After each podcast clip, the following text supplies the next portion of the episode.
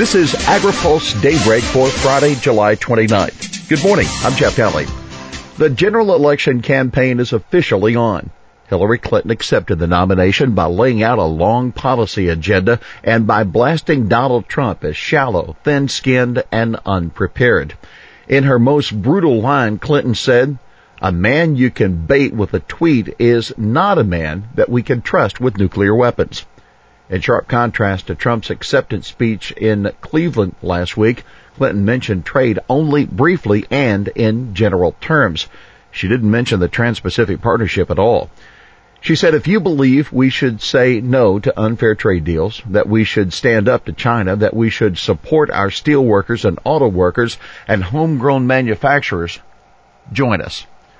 Clinton reiterated her pledge to push for comprehensive immigration reform legislation that would provide a path to citizenship for the 11 million people who are now in the country illegally. She said, when we have millions of hardworking immigrants contributing to our economy, it would be self-defeating and inhumane to kick them out. Comprehensive immigration reform will grow our economy and keep families together, and it's the right thing to do. She used the speech to try to reach out to economically struggling voters who may be attracted to Trump. She said her primary mission would be to improve the economy from our inner cities to our small towns and pledged that she would use her first 100 days to enact the biggest investment in new good paying jobs since World War II. She didn't say what the plan would include or how she would get Congress to go along with it. Rural caucus meeting scrapped. The second of two rural council meetings at the convention was canceled yesterday afternoon, leaving some disappointed delegates wondering about whether the party is serious about competing in rural areas. Former Vermont Governor Howard Dean was scheduled to speak at the afternoon session, but Betty Ritchie, a Democrat National Committee woman from Texas, instead read a prepared statement saying that the session was being canceled to make sure that all delegates could get to the convention site in time. She assured the handful of people who had arrived on time for the meeting that rural people are not forgotten by the party. She said the most important thing is to elect Clinton and then she can help us with rural votes. Ritchie later told AgriPulse in an interview she believes the party is quote neglecting rural voters. She said we have to have a message and we have not had a strong message for rural America coming from anyone.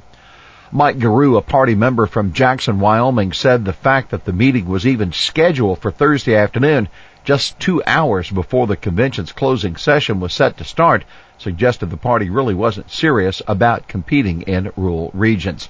He said, frankly, the party seems to sometimes write off rural America. It may be too early to say for sure that Clinton is going to leave rural voters for Donald Trump. According to the Associated Press, Clinton is planning a campaign event in Nebraska on Monday. As we've reported, Agriculture Secretary Tom Vilsack has been pleading to agriculture leaders this week to help Clinton reduce Republican victory margins in rural areas. Union leader pushes back on radical environmentalists. Democrats have put a lot of focus on the climate issue this week and making the case for actions to move away from fossil fuels but an exchange at an event on the sidelines of the convention illustrates the challenges Democrats can face even with their own base. Union leader pushes back on radical environmentalists. Democrats have put a lot of focus on the climate issue this week and making the case for actions to move away from fossil fuels. But an exchange at an event on the sidelines of the convention illustrates the challenges Democrats can face even within their own base.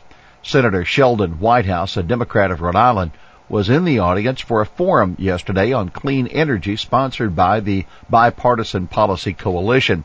He stood up during the Q&A session to argue that the only thing stopping Congress from taking action to reduce carbon emissions was pressure on Republicans from oil companies and the U.S. Chamber of Commerce.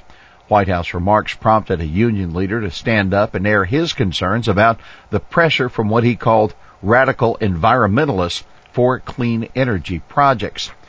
Sean McGarvey, who's president of the North American Building Trades Union, said that renewable energy projects are paying workers only a fraction of what they can get in conventional energy sectors.